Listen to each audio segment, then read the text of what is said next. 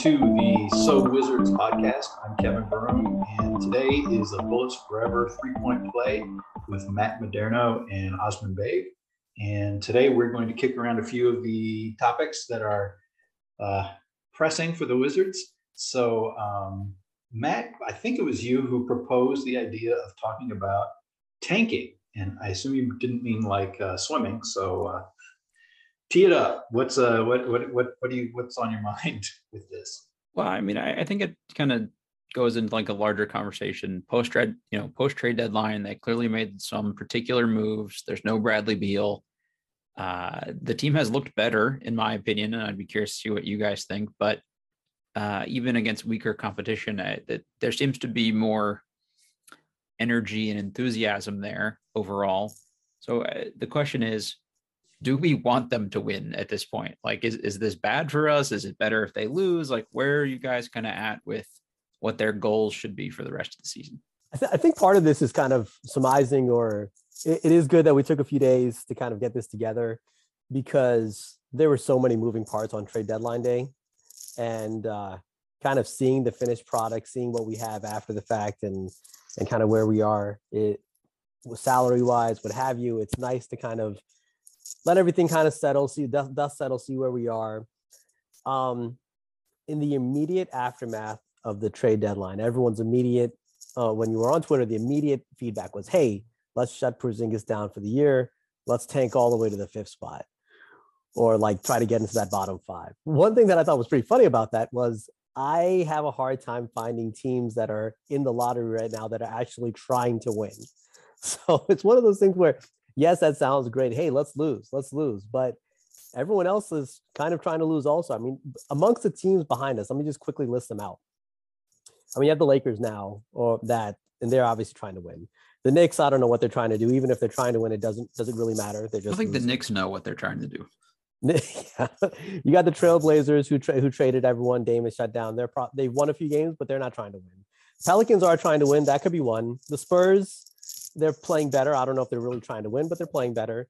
Kings are probably trying to win.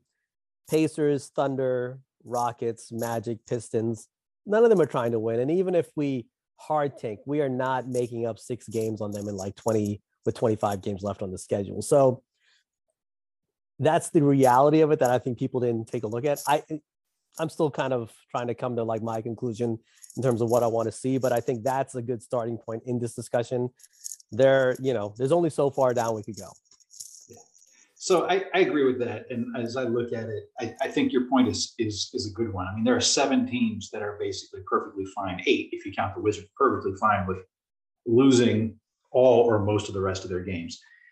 You know, the, the way I think about tanking is it's much more of an organizational, it's like, it's a general manager or team president kind of decision, uh, really. And, and I think you do it more with the roster than with um, than, than with like the coaching because you don't want the coach to to be thinking about trying to lose games, and you don't want the players thinking about well we we we want to lose games. You, you just kind of want to uh, organizationally lose them while you're trying to win or while you're at least acting like you you want to win.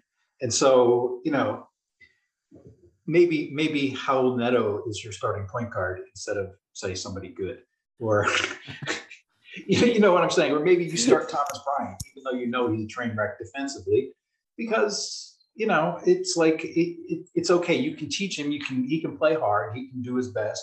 And if it's not good enough, well, okay, you lose. And if it turns out that he suddenly gets it and becomes terrific, well, then you maybe you win a few games, but you also win because you've got a player who's gotten better. So if they play, you know, Avdija and Hachimura and Kispert and they start winning, that's not necessarily a bad thing because that, that would signal that they're improving, right?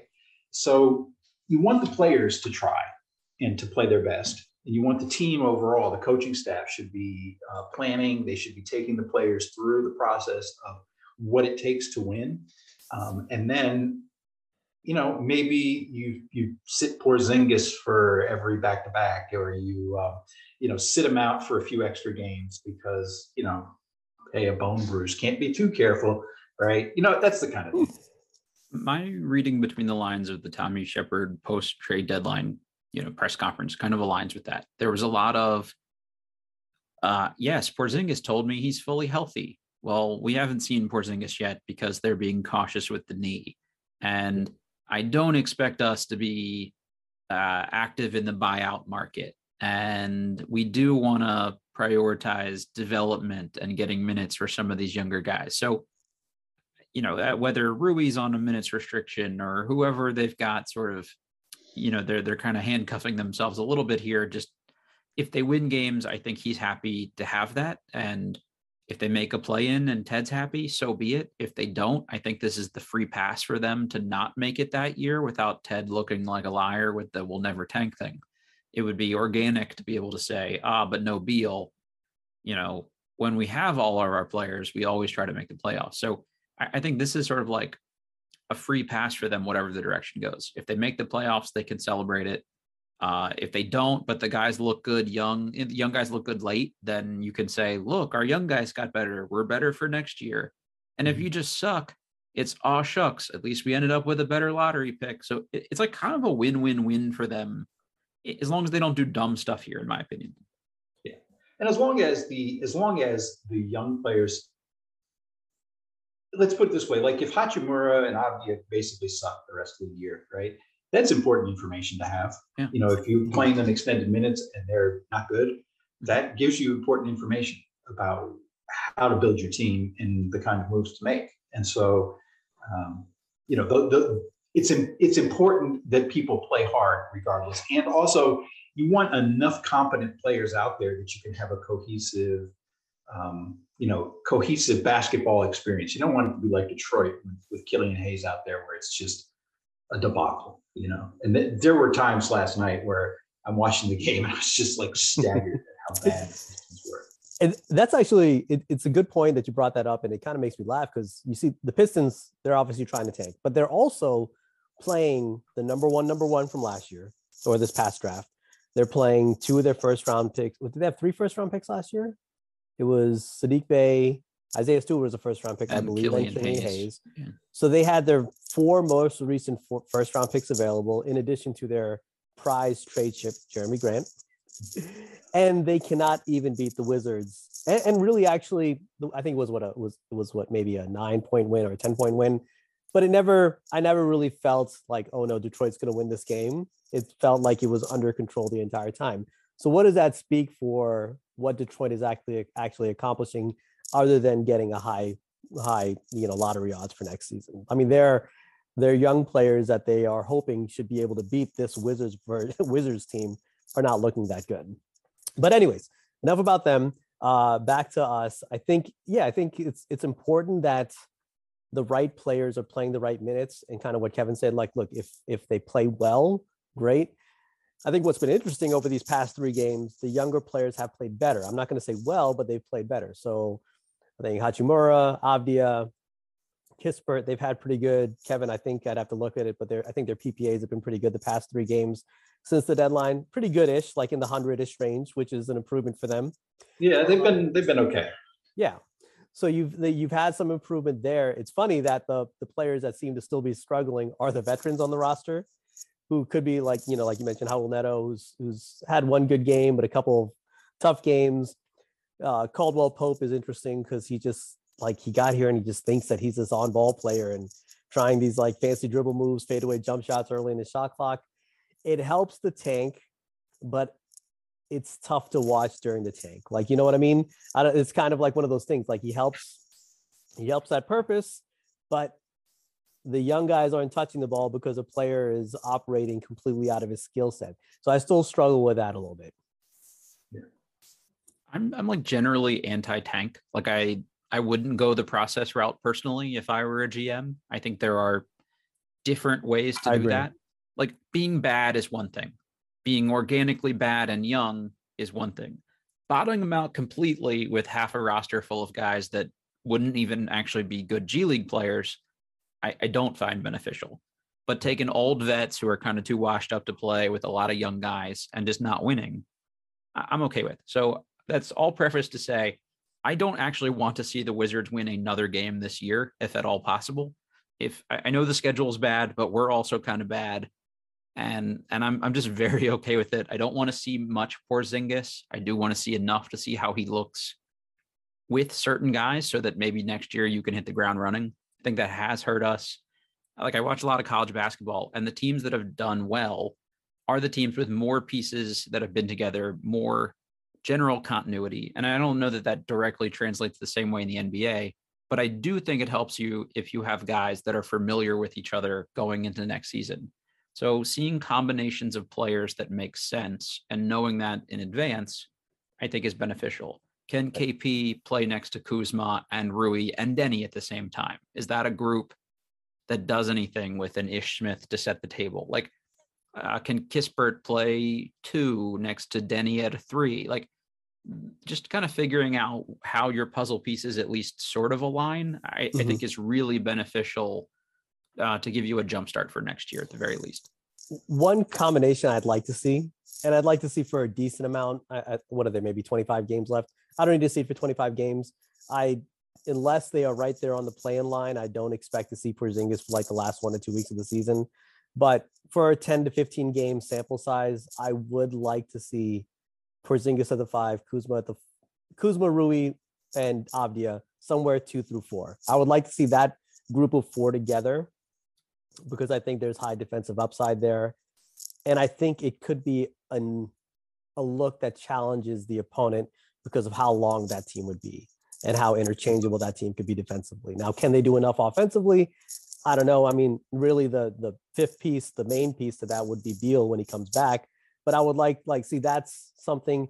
Look, if they play those four together and they do some fun things and they pull off some upsets that they're not supposed to pull off and have some nice stretches of basketball, that goes back to being it's a good data point. It's fun to watch. I don't mind if they win that type of game, but I just want to see it. You know, I don't want to see um, a Neto, Caldwell Pope, Anthony Gill lineup for 40 minutes a night. yeah. Uh, so this is a question for you guys too. Like I'm just generally of the opinion. Well, I, all right, I've been doing a lot of like pre-draft prep stuff, and I want to do more about this later as we go along here. But I keep saying I still would love to see a three and D wing somewhere on this roster at some point in time. And the reaction I always get to that is, oh God, if the Wizards draft another forward, I'm going to lose it. Hmm. I hate that take so much because if you draft the same position year after year after year and you draft it poorly, it doesn't mean you filled that hole. So to me, KCP is not a good starting three on a playoff team. To me, Rui is not a good starting three on a playoff team. To me, Deni is not a good starting three on a playoff team. I'm not saying that they're not all valuable players, but the Mikal Bridges mold player does not exist anywhere on this roster. And, and if I were prepping for the draft, that's the position I'd be targeting because I think that's the hardest thing to get in free agency given where they are cap space wise. So you can find a decent enough point guard to bring the ball up, defend a little, hit some shots, and hand the ball to Beal and get the hell out of the way, in my opinion. Yeah, I think uh, I agree with you. They desperately need a wing. Um, that they they haven't had one. I mean, like a legit small forward. Yeah. You know, we've talked about this before, but I, I view uh, Caldwell Pope as his ideal role is that small forward shooting guard playing you know 20 24 minutes a game off the bench yeah. and i mean that's the role he had with the lakers when they won their title um, you know kuzma was coming off the bench too um, for that team when they won their title and i really think i mean i went wrote about it um, right be, right before the trade deadline but basically it's like everyone on the roster except for Beal, really their ideal role is coming off the bench, right? It's like as a as a good sub, and so I think they have lots of room. I mean, in terms of the draft, I say just pick the best player, whatever position, you know, whatever wh- whoever that is, just that's who you pick, and worry about the rest of it later, you know, because I think, like you said, you can get a competent, you know, some a good enough point guard to, to sort of be a placeholder. You can um, get by with with some of the guys who will be available um, at that position until you can get somebody, um, you know, more dynamic and better. I mean, you, you can play a three and D point guard. Um, you could probably sign Satoransky for the the minimum. You know, if they're Oz's guy. Um, but you could probably get him for the minimum this offseason. Um, you could probably bring Neto back. Not sure you want to, but you could. Um, but the thing the Wizards haven't had for a while, like you say, is that three and D. I mean, Avdija certainly has the D part, but he's he's got a lot of work to do on that three point shot. So, you know, And- and it's Rui it's might have the three now. But He's Yeah. more of a four or five or than, than a three four though, in my opinion. I don't think you want him consi- you he's really someone who could who could switch, and they've been doing a lot of switching when him and Avdi are on the floor together. But I don't think you want to start him on the game guarding a traditional small forward. So, uh, but yeah, I, I kind of agree with Kevin where the the yes, this team needs a three and D wing, but you could also fill that role via point guard. And given that we don't have that many high end starters, just take the best player available. Um, By the way, I'm, I'm not suggesting reach for a wing. I'm just Yeah. saying all things No. being equal, if you're split between uh Jalen Duran, who's a five, and we've got a bunch of fives and a wing, I would take a wing. Yeah, that's reasonable. Yeah, for if, sure. if they're equivalent, sure. I mean, if it's like the same thing, you're picking fifth and you've got like a small forward, a shooting guard, and a center um, sitting there for you to pick, and you've got them all rated about the same. Yeah, sure. Go ahead and pick the, the small forward. That, that's just always the tiebreaker for me because you you just can't get that elsewhere. When you see what kind of money those guys make, there's no move Tommy Sheppard can move like do to like shoehorn in a Mhm. wing from somewhere else, basically. So I do have a question about like another thing to maybe approach these last 25 games with during this kind of last stretch. In, in, in addition to looking at our own players, like the giving in a, like having a good opportunity, good minutes for Rui, Danny, Kispert, and, and seeing what they could do, sink or swim. Would you take this opportunity? Like this team needs some luck, and they're pretty much capped out if Beal stays. They need kind of like to lightning catch lightning in a bottle. Uh, Tyreke Evans got his suspension lifted. He was he was someone early in his career who was very good, and then he had moments up or down. I think he kind of floated between the one and the two. I always thought he was more effective as a one, less effective as a two because the jump shot's not great. Is someone like him worth like you're not going to get a, a Goran Dragic because he's going to go to a contender. I'm not sure what Tyreke Evans is looking for. If he's looking just for minutes, if he's looking, is that someone that you would take a stab at? to say, hey, come in, let's see what you like, and maybe he's a cheap resign in the offseason, or is, would you pass on that? Um, I, I would probably pass. Um, I, I wasn't that enamored with Evans to, to start with, you know, so I think he's been out of the league now a couple of years. Usually that kind of a layoff is not great for, um, for, for the quality of play for guys. Um, so I would probably take a pass on that. Uh, Yeah, I, I I'm with Kevin here. I, I just wouldn't take any veterans on.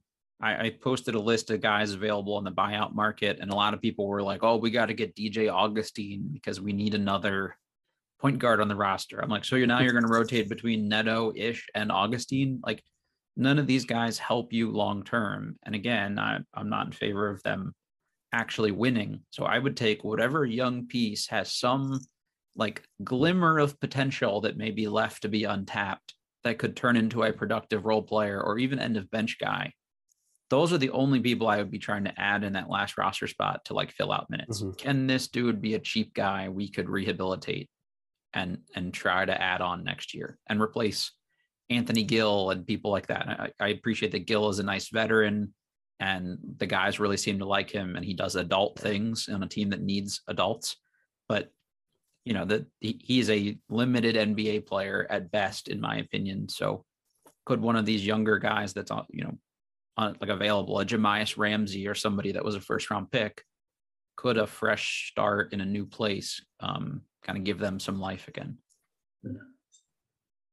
And, and I think mostly, if I remember, Evans primarily played as a small forward for Memphis in his last go round. Uh, because they didn't want him to like handle the ball too much and they were kind of desperate for like additional wings and, and i think he shot it reasonably well for them that last year if i remember Yeah. correctly Well, the reason I mentioned him is I, him is he's, oh, he's in his thirties now. I mean, yeah, he's, he's. I was surprised to see he's 32. Yeah. Yeah. So he's he's a lot older than uh, he, he doesn't fit a timeline of, of Yeah. building to anything. I thought of him though because you know how Tommy always goes back to people that he's kind of been high on in the past, Sure. and I I believe in that draft that was a Harden draft, and Michael Lee had their draft board after the trade was made with the Timberwolves. I believe it's it's the year that they traded they traded back for Randy Foye, Mike Miller, I think. Mhm. And I think Evans was third on their board, third or fourth on their board. He was definitely like I like it was Blake, Harden, Evans in some order like that. Michael Lee had that, and I'll I'll try to find and post that along with this. And then I do recall when he was on Memphis in 2016, 2017, when we were the year we lost to the Celtics in the playoffs. We tried to get Evans at the deadline, offer two second round picks to the Mhm. Grizzlies, and uh, John Hollinger turned us down. Damn Hollinger was always screwing us. He And now was, he's he providing was. terrible, terrible NBA coverage, in my opinion. So, And then he tells he then he criticizes teams for not trading their expirings for second round picks when he did not do the same thing. and also says he would never draft a center in the first round of any draft, but each of the last three years has had multiple centers in the top five of his pre-draft rankings. Okay, so it's my Hollinger rant. That's very funny. I, I wasn't, I haven't followed him that closely. I mean, I listen to his podcast, but uh, that's very funny. Uh, just sticking with those waiver wire guys for one second here, guys. Here, here are kind of the names that are at least available-ish. You've got Armoni Brooks, who played at Houston, more of like a combo, more like a three and D two guard almost, um, kind of like smaller KCP, I would say. He played summer league for the Wizards, so maybe that's another guy Tom you would like. Michael Carter Williams, which is the Tyreke Evans thing to me, would be a hard pass. PJ uh, PJ Dozier, who was good in Denver but is out for the year, I want to say.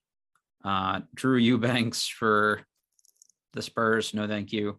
Each Moore, another veteran shooter. Paul Watson, I'll be honest, I don't even know who that is.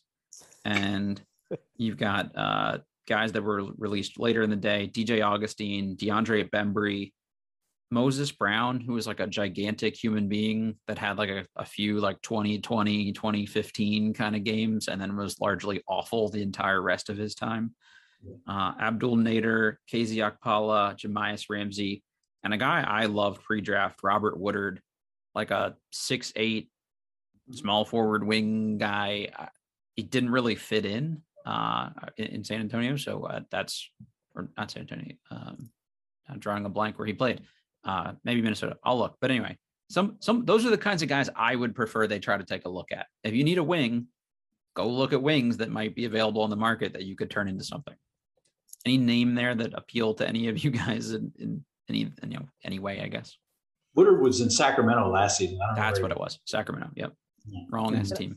And I believe he Oh, had not did, were there issues on the draft, like he slipped on the draft in the draft because there were maybe some off court issues, or am I thinking of the, someone else? Maybe N- Not that I remember. I think Okay. he was pretty pretty well liked, but I could be wrong. no one that I could think of. I mean, another center doesn't really make sense because they've gotten Vernon Carey, and actually, Kevin, I think that's a. I did want to ask you because I remember you you did look at him pre-draft last year. Mhm. What were what was your take on Vernon Carey before the draft? So I had him. His his production at Duke was outstanding, and there were just it's like, but at the same time, it was the kind of production that you kind of discount. I still had him ranked, I think, like 13th, 14th, something like that in the draft. Um, but that's mainly, again, that's a mainly a production measure. Remember, uh, because my approach is is completely statistical, right? Right. I don't um, try. I try to avoid letting the subjective stuff come in, and um, I don't really ding players for being like undersized as much as perhaps um, others do. And so, uh, but th- basically, it's like there were everything about him physically is a red flag in terms of making the transition from college to to the pros. Like he's he's short for his position. He's not particularly. He doesn't have like long arms or anything like that to make up for. It's not like DeJuan Blair, six eight with like a seven four wingspan, right? Mhm. and um, he is kind of he's slow. He doesn't jump very well. He, his lateral movement is poor. It's like Being so mean about it. I mean, I mean, no, I'm just kidding. I'm kidding. It's I'm being realistic, and so Yeah.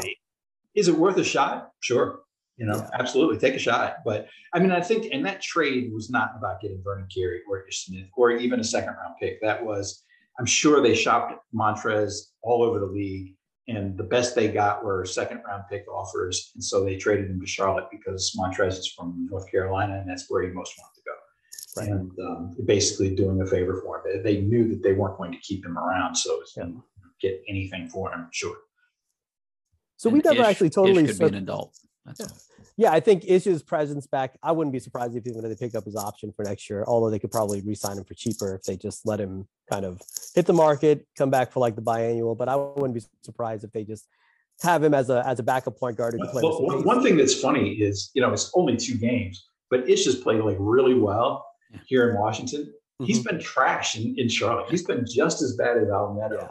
Um, So I and- remember you saying that, but the, the so the one difference to me is I, I get they were both bad, but but one at least has a resume of playing point guard in the NBA, whereas Neto, I'm watching him play right now, and he is trying his damnedest to like get any separation from his defender, eyes down. It's like 15 seconds into the shot clock before he desperately finds someone to pass the ball off to, and it's just so painful to watch. Yeah, no, I, I agree. I mean, Neto, we've talked about this. I mean, he Yeah. was he's a shooting guard in a point guard's body. Yeah. And, um, you know, his best season was was last season, and that was he was playing off of Westbrook and Beal for the most part. But it is amazing that his jump shot has totally disappeared. Yeah, I can't explain it, but even when he gets wide open, I was at the Kings game and he would get driving like driving kick opportunities. No one would be near him, and they were not even close to going in. yeah. No, it's a it's astounding. He gets these wide open looks, and they're just absolute bricks. I mean, like Yeah. But in general, just on the deadline in general. So what did like I guess this kind of circles into the whole ties back into the whole tanking. Like I guess we never, yeah, we haven't recorded since then. What did you guys? What were your guys' general takeaways just from the deadline as a whole? Um, I, I thought what they did was fine. I mean, they, they everyone they traded was somebody who wanted a, a new NBA home, right? So that was good. Basically, they they cleaned out all the guys who, who wanted to go somewhere else, and all the guys who were unhappy and, and who were you know perhaps a little more vocal about their complaining. Um, in terms of talent, I like that they got Porzingis. You know, it's here's the thing: is it was it, it's a gamble because he's hurt you know, he, when he plays, he's a very good player. Um, it's just that he doesn't play much because he's hurt so frequently. Now, the the good thing about that, so the Wizards, as they were constructed, were basically set up to continue losing, right? So you could lose with Bertans and Dinwiddie and uh, Harrell. You can lose with those guys, and you can lose with some of those guys next year too. They could have brought back Dinwiddie and Bertans, and they would have lost, right? But so they- they've traded for Porzingis now, and if he stays healthy and plays well, the team will win more games. They they will be better. They could maybe even get as high as like seventh or sixth, possibly in the East, right? I mean, I could see him getting that high if Porzingis say plays seventy games and you know thirty minutes a game kind of thing, and he's as good, uh, you know, basically like an all star level producer. You know, yeah, that, that he at least gives them a second person who can perform at an all star level whether he makes that or not, right? And so, and then on the other hand, if he is injured and plays poorly, or if he's injured and can't play at all, well, they lose, and they were going to lose anyway, and maybe they lose more because they don't even have the the, the mid guys that uh, you know that they they would have had if they kept Dinwiddie, Bertans, Harrell, et cetera. So the way I look at it is they've introduced some more variability into their outcomes. You know, the, their their range of wins is now much wider than it was before, and that's a good thing. Um, so th- they might be a little bit better than they would have been, a few games better than they would have been by tr- making these deals and getting Porzingis, and they could be worse. And neither one of those is necessarily a bad thing for them. See, I personally, I, I the only part of that I'll disagree with is I just don't see a situation where it makes them worse. To me, having Dinwiddie on the floor was like an overall negative. Whatever, whatever the numbers bear out to say about his year, I I just didn't think he helped them win games. Uh, for for the most part, like a couple here or there where he he did some nice things or whatever, but for the most part, I found his play to be a net negative. And Bertans wasn't going to play. So if both of them were like largely unhappy behind the scenes, worst case scenario to me, this is addition by subtraction, or at the very least, neutrality by subtraction, right? Like I, I just think uh, I I just can't see how they, they get worse. And I think it gives them a, a considerable chance of being better. So I loved that move. I was in full panic mode about like five minutes before that move got made during the deadline because I just didn't know what we were doing or if we were doing anything, and I was worried about worst case scenario. But I, I'm I'm cool with it. Yeah, I One- think one other point that I, Good. what, one other point that, um, is they traded away like the, the guys who weren't happy, right? Yeah. Which is fine. One thing just to keep in mind is they inquiring Porzingis, they got a guy who was chronically unhappy. Yep. He, he was miserable in New York, basically forced his way out of there. Um, he was miserable in Dallas and he got miserable in Dallas quick. And he's not somebody who just like sucks it up and plays. He is somebody who will, uh, he, he will complain, he will gripe, and he gets on his teammates' nerves. So, and you know, he he he's that big man too, where he wants to play post up, even though he sucks at it. You know, it's like he's a very good player, but he's got to be like harnessed. He's got to be directed, and somehow or another, you have to figure out a way to if you maybe not you're not going to make him happy, but at least keep him from being vocally unhappy. So so here's the the caveat I throw that story I was you off. Um it's one potentially unhappy guy as opposed to three potentially unhappy guys. You you can deal with one guy being kind of a diva, I think, more so than you can deal with a third of your roster being a diva. Oh, And- yeah, that's very true. Yeah. I also think this, like he was unhappy, but he was good when he played still. Yeah. And he was better than Dinwiddie and Bertans. That's why I like the critique was like, oh, he'll never play. It's like, well, even well, Bertans didn't play. And Dinwiddie, when he was playing with Beal, basically did not play. So you gave up, in essence. I mean, to me, they uh, it's tough. It's hard to say, but they literally gave up nothing to me, and they got and they got Porzingis. And I think this goes back to something. So over the past couple of years, the suggestion is has been pick a lane, and the argument was like, hey, let's just trade our recent draft picks and future draft picks for players like and players that have hit the market over the past couple years, like Vucevic, Gordon, Aaron Gordon. I can't think of like off the like DeMar DeRozan when he hit the market. Obviously, in hindsight, DeRozan would have been great, but no, you know, but like players like that, like an Aaron Gordon type, those were the suggestions. Go get them. That's kind of your all-in move. I don't think tho- those were all-in moves necessarily. That said, we we now have gotten like as Kevin, as you mentioned, like a second All-Star caliber player, someone who could play at an All-Star level, not like a necessarily an All-Star, but someone who could play at that level without having given up anything. So what you have available to you still, you still have, if you want to trade Avdija, if you want to trade your 2022 draft pick on draft night, they can't trade, they could not trade this first round pick ahead of the draft, but they can draft for a team on draft night and trade that selection after the fact. So that's an avenue open to them. So if they want to make another move, if they want to go get another player, like I know I, I'm not suggesting this one because I think there'll be some difficulties in retaining him and and a Kyle Kuzma, but like a Brogdon, for example, you could go, you could now have the assets to maybe go get a Malcolm Brogdon in the offseason or go get go get other players that are under long, veteran players under long-term contract. And now instead of adding just that player to Beal, now you're adding that pay, that player to Beal, to Porzingis, to Kuzma. You have something there more than what you previously had in the past. By not trading anything of value, they could still make another move conceivably down the road. you get somebody that's maybe equivalent to Sabonis eh, on on you know their best day, and maybe not, but but reasonable approximation. Uh, like you said, without giving up assets, and and just on the hey Porzingis never plays thing, he's played 34 games, and by all accounts, probably could have played another five if it had actually mattered. And Bertans has played 34 games, and Dinwiddie's played 44, and a handful of those Dinwiddie games, it looked like he was dragging a leg behind him and probably shouldn't have played. So eh, that that to me is also kind of a net neutral uh, in, in terms of like games played too. Like it, it's as you know, Dinwiddie been the shining example of health in his NBA career. Eh, not so much. So I, I think again, that's another kind of wash to me. Yeah, I mean, and like I said, they gave up guys that they wanted to be rid of. It, it wasn't like they gave up something that was really important to them.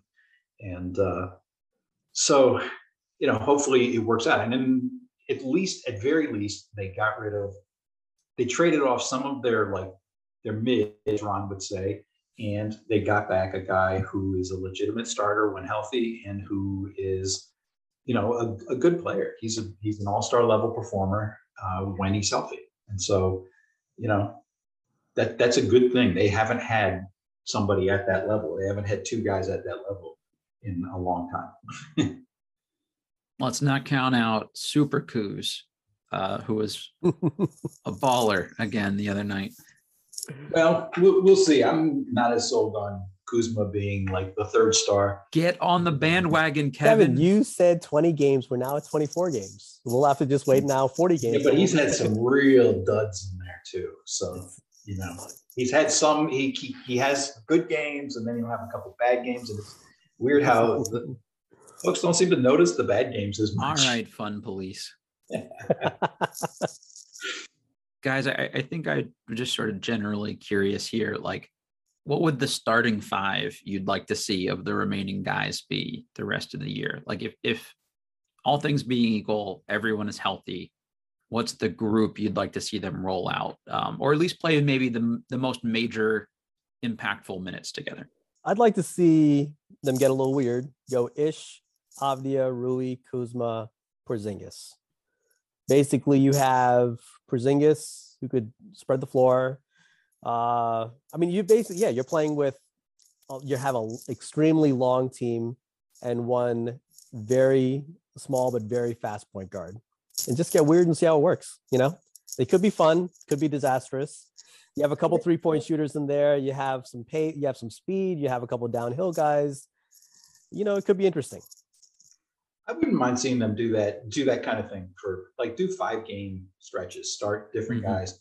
I'd like to see them try, you know, I, I don't care who the point guard is, whether it's Neto or or Ish, but um, playing Kispert, starting Kispert and Avdija together would be interesting. Starting KCP and Avdija together would be interesting. Um, Kuzma certainly is is the best of the power forwards they have. Um, and then at center, assuming Porzingis is available, he should he should play. Um, and I'd like to see. I mean, it's it's interesting. They're they're back to the three headed monster at uh, at center. You know, I don't think that they would play play that, but um, you know, Bryant seems like he's likely to be the odd man out um, at the end of the year. He'll probably be end up somewhere else next year, just based on how things are going. Um, you know, Porzingis gets back. Porzingis is sort of the plus version of, of Bryant in the sense that he's he's Mhm. a pretty good three point shooter. He can uh, do a, a lot of the same sort of skill things, and he actually plays defense. So, So, Kevin, I got a question for you here, and I don't expect you to know this off the top of your head, but you might have like an idea for general trends. When a player is like a good three point shooter for like multiple seasons, like you have a real, you know, sample size of them being, let's say, around a 40% three point shooter. And then they have a year where they just like inexplicably crater. Like Porzingis is a 37% guy. And then this year has been really kind of bad for the most part, uh, shooting the ball. But do guys rebound from that typically? Like, are they blips or is that usually a sign of, you know, sustained drop off? Like the Beal thing. I assumed his first bad year was like kind of an aberration and he would be, you know, he would recover at some point, but he never really has. So I'm just curious if you have any sense for like how that plays out more times than not. Um, th- I, there are lots of examples of guys who are like good three point shooters. They have a down year and they come right back. Okay. And the other way too, where you have guys who, you know, are like 33% or 32% for several seasons. And then suddenly one year they shoot, you know, 39%. Mhm. And you're thinking, okay, he, he's really turned the He corner. He's improved. And then next year they're right back down to 32%. Um, so, you know, I'm not too sure what, basically what a guy does over a relatively small sample does not necessarily show what he you know his true shooting level and so this season you know porzingis's percentage is down um, odds are it'll come back up i mean that that would be my my bet um, there there actually is a really weird way to forecast it which um, i can I'll, I'll, i'm sure i'll run the numbers later but um, it's a a- it's called the stat padding method where you, you basically add in um, additional three pointers and, Okay. and Kind of even it out. it's nerdy but um, it's weird and it, it actually works pretty well so in other words i don't think he's really a 28 29% three point shooter going forward my guess is he's probably closer to that you know 36 Mid 37. 30s. Yeah. Yeah. Because Beal, Uh, actually, I'm glad you mentioned. Sorry, Matt. Um, I'm glad you mentioned Beal. I think part of the reason, kind of circling this ties into the question you just asked, why I wanted to kind of see that lineup of Avdija, Rui, Kuz, Kuzma, and KCP. I mean, Beal's in all likelihood. Let's just assume he's going to be back, unless he gets, unless he asks out via sign and trade. Let's just go into the assumption that he's going to be back because that's their plan. Fixing a lineup around him, I'm kind of over the whole. Hey, let's get a veteran. Let's let's try our sixth veteran point guard, like in successive years around him, and hope that it works. I'm kind of in that hey, if he wants to be lead guard, let him be lead guard because I am not sure anymore that he could function as an off-ball player at a high level because his game is not trended that way. He wants to be a lead lead guard. That's kind of what he's turned into when the shot is disappeared. Not over just one year, like kind of Kevin pointing to your. Sometimes it could be a blip. This seems to be a consistent trend down over the last four or five years with his shooting. So I think one way to hide him going forward is having that uber long lineup behind him um, of interchangeable defenders. Also having players that just don't out of that lineup, who really is going to hold the ball that long? And I can't like Kuzma will have it sometimes, but no one's going to really take the ball out of Beal's hand. So it's really like if they have to work around Beal, how best to work around him. Now I would still take a point guard, probably draft a point guard and develop one behind that lineup, and maybe have uh, someone who nominally starts, like maybe like a Satoransky, for example, like we've already talked about. I always talk about every week someone like that, but like the major minutes, I'd like to see like kind of Beal with those big wings, assuming no other major changes, which I'm sure are going to come over the summer.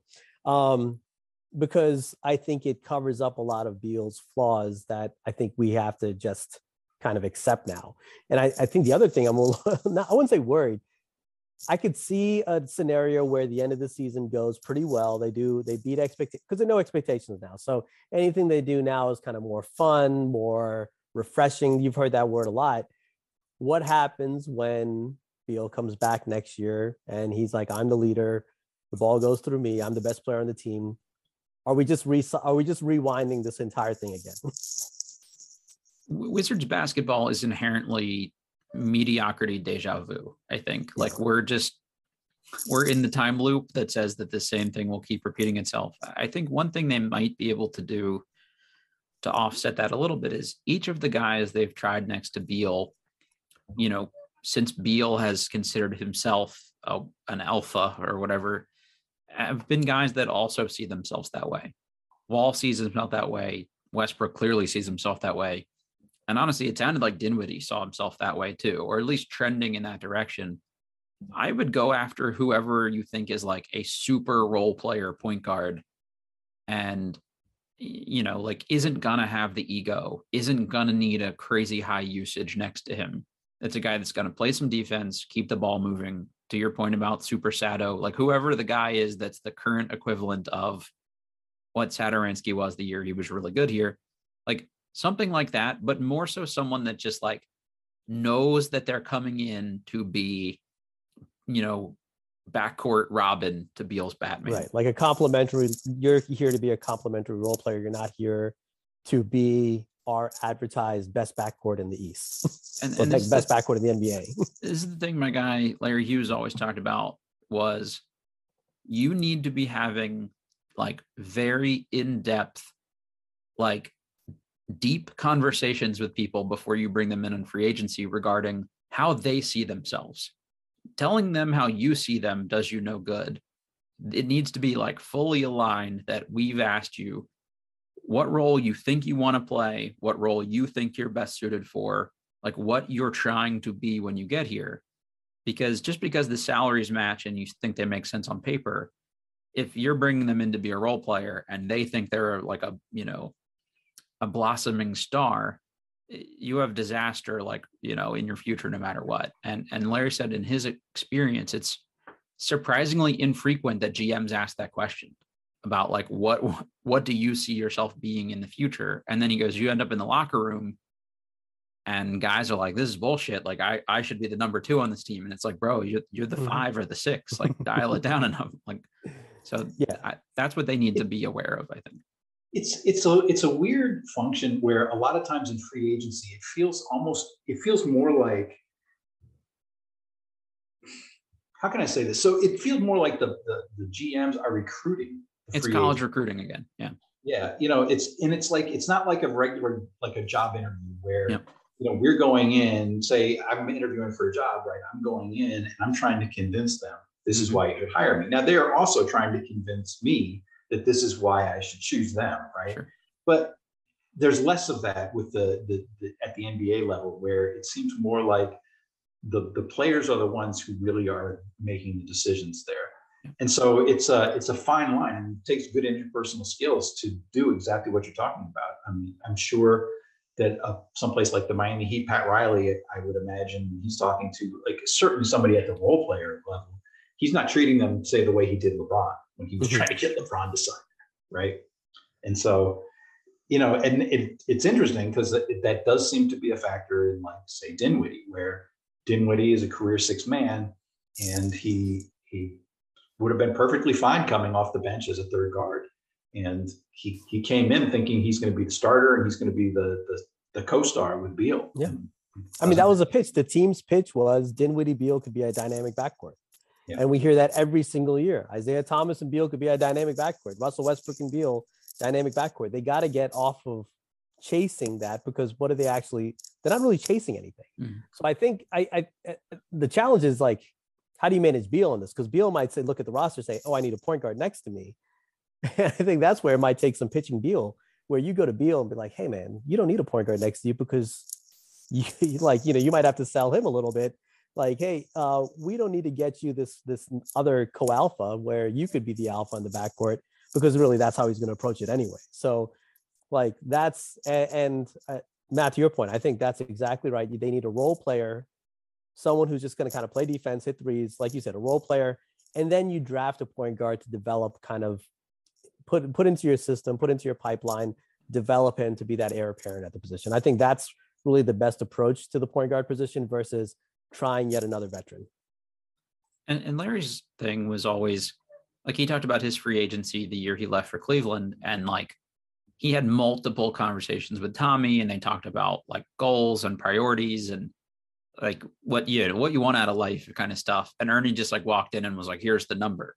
Like I think Tommy has the salesiness to both sell, you know, a free agent on the team, but also sort of sniff out if this guy's going to be an issue or not. And the Dinwiddie one, I think they got their arm a little bit twisted by the well, Beal wants him thing. So Oz, to your point, like they might just have to like sit Beal down and say, like, no, trust us. This is what's best for you. It's not a star backcourt mate.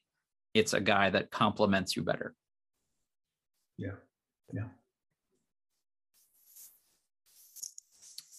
Uh, what else we got here, guys? I think uh, I, I've touched on all the stuff I was sort of curious about with you guys. Any any last thoughts on where we're going? Just No, hope I- they don't start running a whole bunch of post ups for Porzingis. Contrary to what Drew Gooden said during the broadcast last night, which just frosted me, the it's not he's not a good post up player. He doesn't mash inside. He's not. He doesn't produce a lot of offense there. He's he's very bad. Uh, being tall does not make somebody good at post up. He was like sneaky good in the mid range, though, right? yeah, he's he's a good shooter, and you know he's good good on the perimeter and that kind of stuff. You just don't need don't you shouldn't run post ups for him unless he's just so miserable. Unless you run him like you know a post up every quarter. Sure, one Yeah. that's it. And and then you know if he suddenly turns into a 75th, 80th percentile efficiency scorer in there, then yeah, go ahead and run some more for him. But we're talking this year. People were talking about him. Oh well, Dallas is running for him, and he's better this season. He's 36 percentile Yeah. in efficiency, right? He Mhm. was Uh, better as a player, not better at that. Yeah, yeah. And so, I mean, he peaked a couple of yeah, I think it was last season. His peak was, I think he got up to like the 58th percentile in efficiency, which okay, a little bit better than average. Okay, but you know, we're still talking about po- because post ups are inefficient generally anyway. That it's a subpar possession in general. And the season before that, he was 28th percentile. So look, it's it's like don't don't do that. Just find other ways to get him involved in the offense, but but please don't like do a steady diet of post ups. Let me ask one question going back to Porzingis. Uh, Kevin, you mentioned earlier that he's kind of been miserable in both places that he's been. Um, in New York, were his issues with the coaching staff and the players, or was it simply with management? Because that's I remember the management issue. I don't remember if there were. I just didn't pay as much attention to kind of the on court stuff, so I just I just don't know the answer to that. I think it was kind of both. He that he was unhappy overall, and Okay. it didn't help that he got hurt. Um, you know, at the same time, and he wasn't happy. It, you know, it was just kind of an, uh, an overall. But I think he it- certainly he was unhappy with the front office, and I don't really remember the exact details of that. I'd have to go back and maybe do some reading or some asking of people to find out what exactly was going on. But It had, like I remember there was a bunch of stuff going on with Carmelo at the same time, and it seemed to all intertwine at once. Where there just there was just a lot of unhappiness with the front office in general. I just don't know, don't recall the details around it. Yeah, I mean, the Knicks were really poorly run It's a for a train very wreck, long time, and I'm not sure that they've they're really that much better run now. But Mhm. they were they were very badly run. Phil Jackson was a disaster for them. Yeah, this was the Matt- time. Oh, sorry, go ahead. This, this is the time frame where they had yes, they had Carmelo at the beginning, and the two of them kind of tried to occupy the same space on the court, so that was weird. And they basically were telling Carmelo, "This is the guy we're going to replace you with." So clearly, there was no love lost there. And then they had a bunch of like guys on one year deals all going in there to try to like up their own value. And it just looked like a train wreck. And like you said, the organization was poorly run. And you've got Phil Jackson calling other players hoodlums and you know, like just it, it just was a mess. And I Mhm. can't blame somebody for being unhappy there and not to excuse it away, but I don't know, like I've been dealing with like a bum back for the last three weeks and I've been like a miserable person because of it. So like when you don't feel good, you're probably less, you know, like fun to be around for somebody like Porzingis. So not not to excuse it away, but it, it sounded like less of that in Dallas of just like I hate everyone. Like he had nice things to say about the organization. I think the coaches mostly had reasonable things to say about him. It just sounded like he and Luka didn't mesh. Well, yeah, he didn't get along with Rick Carlisle, which is not um, necessarily an issue, but that was common. yeah. That was a lot about the post-ups, and a Yeah. lot of people don't get along with Rick Carlisle. Right, So, Right. I think though, coming full circle to what the the original topic of this about tanking, I'll say this: post deadline, I like the outlook on like uh, the macro level outlook with Beal. I don't love still, and that's not going to change until anything material changes, like unless they move up into the top for the lottery or something like that. But I like the roster more than I did a week ago. It had really been started becoming very difficult to watch this team play because they clearly hated each other and they they hated playing with each other. They were miserable on the court. It was just an awful product to watch. This kind of goes into the whole tanking thing. Like, part of me uh, still wants to. I don't have any championship aspirations for this roster. I wish I did, but I just don't. Um, but I still want to see good basketball. You know, so what they have now conceivably could be fun to watch, which is what I'm looking forward to. Uh, so it's like it's weird where I want to see good basketball, but I also don't want to become don't want to sneak into the play-in because that ruins our chances of potentially getting a franchise altering player in the lottery. So, you know, it's it's weird, but I feel better about the roster than I did a week ago. So I guess that's a good thing. Same. I think what we what I'd like to see is sort of like what the team was under Wes Wes's dad, right? And the team was under talent, under talented. That that team that Wes Unseld senior coach, it was basically terrible every year, almost every year. But they played hard every year. Every guy Right. just gave a great effort, and it was even though the team stunk, even though they lost, even though they were getting just beaten up every night they were still kind of fun to watch just because they were scrappy and they fought and they sort of took on a little bit of that competitive personality of Mhm. Wes Unseld.